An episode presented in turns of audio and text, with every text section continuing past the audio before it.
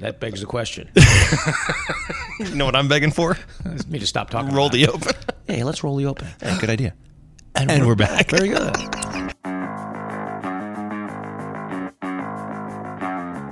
You're listening to 43 Feet, a podcast about leadership. We believe that real leading happens out front, but that means you're probably building the next 43 feet of good road for those behind you while you're running the race yourself. My name is Frank Schwartz, known in the gloom of the early morning as Dark Helmet to my F3 brothers, and I'm joined each week by Dave Redding, or Dread, one of the co founders of F3 Nation. We're going to answer your questions, pontificate wildly, teach leadership, and otherwise attempt to help you navigate the next 43 feet. So now we're up to the substantive portion. It's time to get substantive. This is commitment, It is. which is in the third quadrant. It is. It's part of the lead, right? Right. Indeed. Uh, which is the practice of virtuous leadership. It is the Q three point nine if. If you happen to be following along in our idiotic numbering system, We certainly hope you are. now, the be. statement for commitment is an unwavering loyalty to the group and unflinching, unfl- unflinching determination to accomplish its mission. Whew. Yes. Two, so there's two components there unwavering loyalty, unflinching determination. Uh, and and two different things: the uh, yes. and the mission. We're going to unpack those. So thanks for foreshadowing that. No problem. Darkest of all. So, Part of what I'm here for. as always, there's three thought provoking Socratics, and I will read them in order. First, is there anything a leader must surrender in order to be committed? Second, is there anything a leader must do to demonstrate commitment? Finally, what is more important, loyalty or determination? All right, let's start with the first spur, which is loyalty requires abandonment of self. And as Darkest Yeah. foreshadows for us, there are two parts to this unwavering loyalty to the group, unwavering loyalty, and unflinching determination to accomplish its mission. Whereas the former, this is the loyalty is focused more on the group as an entity, um, and, and less on the on the on the on the members that comprise it. The latter concerns the purpose Yeah. right? So, you know, the first one is, yeah, I'm really loyal to this group. I really care about it, whatever, you know, but what are you doing about it? Right. Right. That's the that's Right. the second half of it. All right. So loyalty. Let's unpack that. That's a defined term in uh, Q source. It's a firm and constant support and allegiance manifested through the subordination of one's own well-being to the prosperity of the group. That in itself has a couple terms we would write down. Subordination means putting yourself second, right? Mm-hmm. Those of you who are in banking or in the legal field recognize the word subordination because we enter into subordination agreements. Got one sitting on my desk right now to look at. It just means you are going to forestall or or not enforce a particular right you have for the benefit of another.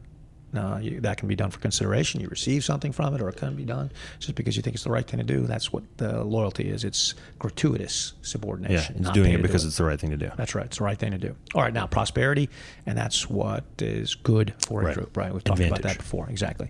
Now, uh, throw another legal word at you, but you've heard it a lot. Fiduciary. Yes. Fiduciary loyalty is seeing yourself as a fiduciary, right?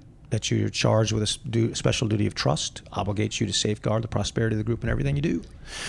And we hear that a lot with uh, like financial advisors or Right. you know in the in the in the financial field Right. a lot, right?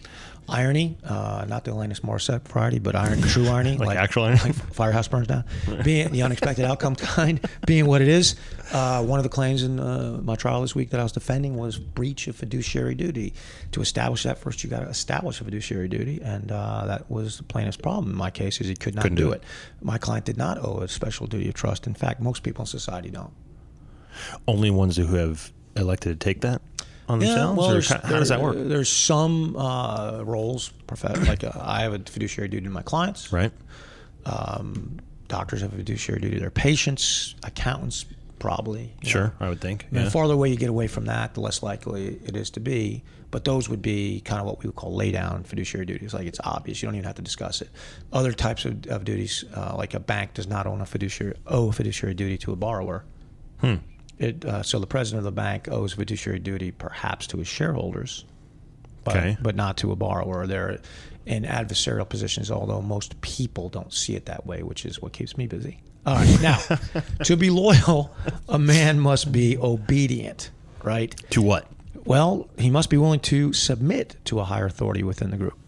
I mean, if he's if he's not willing to be obedient, then um, you know it, doesn't do him much good. He can't be loyal. Well, I would say then he, he turns into one of those guys like we talked about last week, Yeah, very much so. Either they're toxic or a kimono or something like that's what happens. You have to be thorough, thoroughly, thoroughly Mm-hmm. obedient to the governance. Governance being that people who are charged with administrative power of the group Right. by voting or fiat. Uh, if I am an American, which I am, and I want to be loyal, and I've got to be loyal to whoever's running the show, Whether you voted for him or not. whether I voted for him or not. Doesn't mean I have to shut my mouth when I hear something I don't like. No. but I still have to be obedient. If I can't be, if I can't submit to the governments of a particular group, I only have two virtuous choices. One is to stay and be a member of the loyal opposition. Right, say I Sure. right loyal opposition. We used to use that word, those words a lot. We don't anymore because our political process. Well, we gotten, don't believe in that anymore. It's gotten corrupted. Yeah. Yeah. So, um, I, I mean, it's, it's kind of a weird thing, but it, it's it's. I don't understand. You know, I was a man as the a man, uh, being a man of the right. I did not agree with President Obama's policies. Right. But it was easy for me to understand he was president of the United States, and Sure. I was a member of the loyal opposition, I suppose. Although what I was opposing mostly was his words, because he actually, in my opinion, didn't do much. Fair. Right. I mean, so uh, that's one choice. The other choice is you must depart. Yeah. F- You know, find you a new group. find a new place to go, man. You don't get to stay and uh, oppose, not not with words, but oppose with actions, and be disobedient, disobedient, um, because basically you're a thug. Yeah. Well, you're toxic. You're you're you're, yeah, you're right. You're- actively seeking at that point to tear down the the uh, the institution. You're a you're a brigand. Yeah. You're a brigand, right? Um, now, there's an exception to that, and that is when when the governance exceeds its uh, its authority, Sure. its legal authority, and then you could argue that you have an opposite obligation, and that is to oppose it uh, with all due force, and that would be American Revolution would be an example of that. Yeah. Yeah. Yeah. if you read the writings of the uh, founding fathers, they were were reluctant, but felt like the the uh, rights of, of a freeborn Englishman, which they believed that they had, Mm-hmm. were being abrogated by the Parliament illegally, and they fought back, and the King, and they fought back. But that, you know, their writings, if you read them, show great conscience and thought through. Of course, Mm-hmm. yeah. It wasn't like, we're, you know, we're tired of doing this. Let's just go. Yeah. Continental Congress uh, was a deliberative body that did what I believe Congresses should do, unlike our own. they actually de- debated, you know. And, Well, they didn't uh, have Twitter then. So. Yeah, right. They couldn't do it. They had own forms of Twitter, though, right? So, Yeah. you know, they actually That's true. They actually they actually debated, reached consensus, and decided what to do as a deliberative body. And then you stayed as a loyal uh, opposition. That's right. Yeah. But a little more than a loyal opposition. Now you're a loyal. You're you're not. So in the loyal, in a loyal opposition, yeah. I so this is kind of a fine, you know, distinction. You know, uh, if you're if you raise an army and try to overthrow the government, it's a little bit more than right. I mean, Mm-hmm. I, I meant, uh, sorry, I meant amongst themselves, right? Yeah, So okay, they, okay, like right. the, the they might have debated and, and disagreed on exactly how to get there, but they reached some kind of consensus, and then the guys that elected to stay in the Congress stayed. Yeah, They might not have agreed, but they went forward with the mission. So let's talk about determination. Let's do it. because we've talked a bit about loyalty. All right, that's the other half of this idea, which is the unflinching determination to accomplish the group's mission. Loyalty on its own, right, without determination, may, may be virtuous, right, but it's not commit, it's not committed. Right. I mean, to be loyal but not be committed to doing anything doesn't really avail you much. And the example I use of this is uh, of Ulysses S. Grant in uh, the Civil War. So uh, he was the fourth commanding general of the U.S. Army during the Civil War. Uh, his immediate predecessor, predecessor was Henry Halleck, who was nicknamed Old Brains. Probably wasn't a compliment. Henry Halleck was uh, was was loyal. Mm-hmm. And there's no evidence that he wasn't, but he wasn't committed. Yeah. I mean, he basically was out to not lose the war. Right. And so by the time uh, U.S. Grant gets appointed as commanding general of the, of the U.S. Army, um, the South has Confederacy is more or less stalemated. Uh, in fact, it, you know, has taken it into United States territory uh, at Gettysburg. So they've made it. You know, the, really the the at that time the United States had really not made much headway, at least in that part in that front. They had made headway in the Mississippi, and that's because that's where Grant was. So Grant gets get- gets he gets transferred east because uh, Lincoln, making no headway over here. Lincoln Yeah. can see his determination. Anyway, he does what his predecessors all do: is he launches a campaign into Virginia into what's called the wilderness. It's happened, you know, multiple Right. occasions. you know, it's uh, Lee because he's a wily old uh, treasonous devil gets to jump on him, comes up behind him, all that stuff. And where in the past um, previous generals had retreated, Grant, Northern generals had retreated, Grant did not. Um, he kept on fighting. He um, telegraphed uh, Lincoln a very uh, famous telegraph, very terse statement, which he just said, "I propose to fight it out on this line if it takes all summer." And mm. he'd lost a lot of men. Mm-hmm. I mean, some of the bloodiest battles of the war happened right in that very short time frame. Mm-hmm. Grant had a huge army. Lee had a much smaller army. Lee had uh, better subordinate leaders and knowledge of the terrain, but Grant was determined. Determined. He, he was determined. we ain't leaving.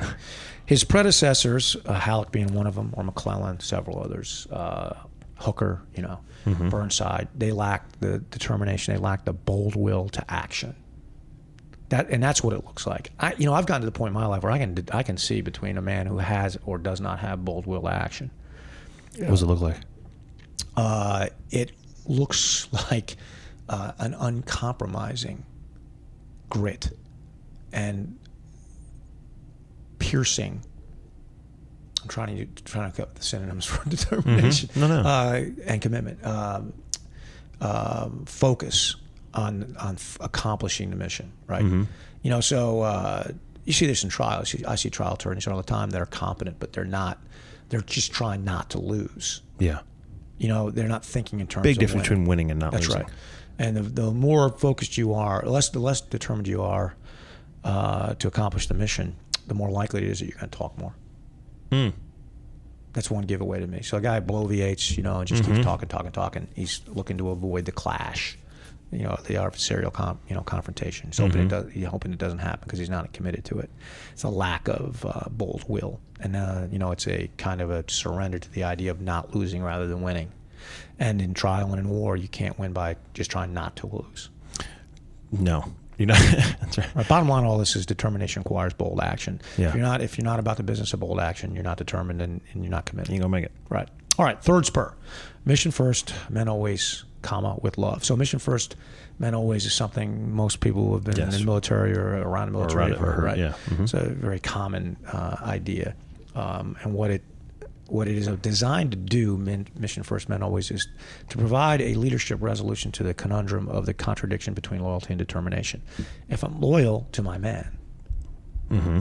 I don't want to keep him alive and unhurt, but I'm ter- determined to accomplish a mission. Well, if I accomplish the mission, I got to expose men to pain Yeah. and death. That's determination, right? But if I'm loyal, then I don't want him to be exposed to pain. So how do you reconcile that? Men first, mission al- or mission first, men always, right? This is what I, to me, this is the, or what we wrote in the Q source actually is the paradox of commitment, Yeah. right? It's, it's that tension between loyalty to the, to the, the group and determination to accomplish its mission. It just requires, it requires leadership to resolve that, not management. and and so you do your best to design your plan to protect your men as best as possible while still completing the mission. Right. Yes? You have to commit them to action. So to do your best. So here's some things Grant did. He provided his soldiers with the best equipment and training available. Mm-hmm. I mean, they far outpaced the Confederacy and what they had. Man, training, you know, training and uh, material. So they had a lot of that, so they could best survive the, on the battlefield.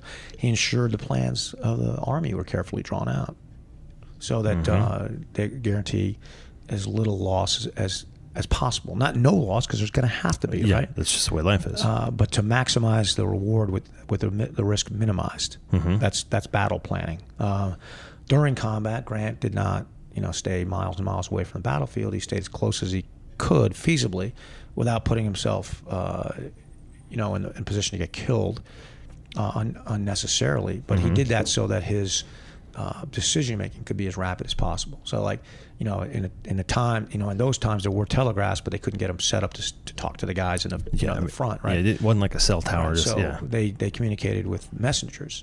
So you know, He wanted to be as close to those guys. as So a guy, you know, brigade commander's on the field. He's like, send this message back to General Grant, ask him what we do. Guy rides back there, sees if he can find him. They got to write a message. Comes back. By the time he comes back, situation's changed. So the farther that line of communication Mm-hmm. is, the, the the less likely that the, the decision making will be rapid and effective. So he put himself as close as he could. Right. So those are some things that Grant did. unlike Halleck, he was willing to uh, commit his men Mm-hmm. and have them face uh, death and injury. Um, Halleck wasn't willing to do that, but that was out of a kind of an, a um, misguided notion that keeping them safe was more important than the mission itself, which yeah. the men didn't even want. Yeah. You know, Grant respected them enough to uh, try to win the war. And that's what's tough, I guess, right? So if the mission is important enough and the guys are bought in enough on the mission, then really you're not doing them any favors by keeping them safe. Not because you might keep them safe now in the short term, Sure. but eventually eh, you're not doing. You know, it's going to be a problem. You know, it's that old um, adage, which I, I can't cite to who said it now, but it reminded me of it, is that if you trade uh, security for freedom, you'll have neither. Yeah. No, freedom security. If Yeah. you trade freedom, Freedom for security, security, you'll have you'll end up with neither. Yeah. Um, which is kind of something we're facing right now, right? Yeah. My alarm just 43 minutes just went off. All right. How about that? We're getting- we're getting close. Yeah, we're getting close. All right. Now I'll just use one more little story that applies to this, so everybody's like, "Oh, it's all about war." So about. so take Vince Lombardi, right? Sure. Well, it's war or football. You pick, but yeah. like Vince Lombardi um, took care of his men, right? Sure. but the mission was to win. right. Sometimes to win, he had to black Tahoe a guy, right? Yeah. and and p- replace him with a better player, right? Mm-hmm. Um, but he was pretty successful at that. If you get if you recognize that in the uh, ten years or so that he was coaching the Green Bay Packers, he won seventy five percent of his games. That's a lot of games. Three consecutive NFL championships. Yeah. Pretty pretty Yeah. amazing stuff, right? Um, that price to win, right? To sacrifice individual players at a time. Um, that's how he resolved the paradox of commitment, right? Mm-hmm. So he had a funny little statement, which I'm just going to read uh, verbatim. I wrote down. He said, Vince Lombardi said, "I don't necessarily have to like my players and associates, but as their leader, I must love them." Love is loyalty, love is teamwork, love respects the dignity of the individual. That is the strength of any organization. Dignity of the individual, in this case, being you're you're going to play because you're the best chance we have to win. Mm-hmm. And he he may not even like the guy, but he loved him. That's the key is that love part. Without love, without love, the paradox of commitment cannot be resolved. Yeah. You've got to love. I mean, if you don't love them, you know, all the loyalty There won't be any movement. It won't be any movement. So that's that's the critical. I'm just going to summarize, which you don't usually do, but I'm going to do it now because we talked for a while. Three spurs uh, of this uh, Mm-hmm. Q point are: loyalty requires abandonment of self, determination requires bold will to action, and mission first men always would love. Yeah. Um, all those things are, are absolutely critical. You know, commitment's a funny thing. Uh, Dark helmet. Mm-hmm. you ask me how can you how can you see it Yeah. in a man? Let's say a man who is committed would say, "My hands are steady, my eyes are clear and bright, my walk has purpose, my steps are quick and light. I hold firmly to what I feel is right, like a rock." Is that how that works? You know, Franklin, yes, sir. you got a face for radio. Uh, and even after all this time, it's still a podcast. It is. It is. My hands were steady, my eyes were clear and bright. My walk had purpose, my steps were quick and light. And I held firm to what I felt was right, like a rock. Like a rock. Thanks for listening to 43 Feet, a leadership podcast. If you have questions about leadership, F3, or anything else, write us at questions at 43feetpodcast.com. Until next time, we'll be here in the unknown, the uncomfortable, the difficult, the 43 feet out front. like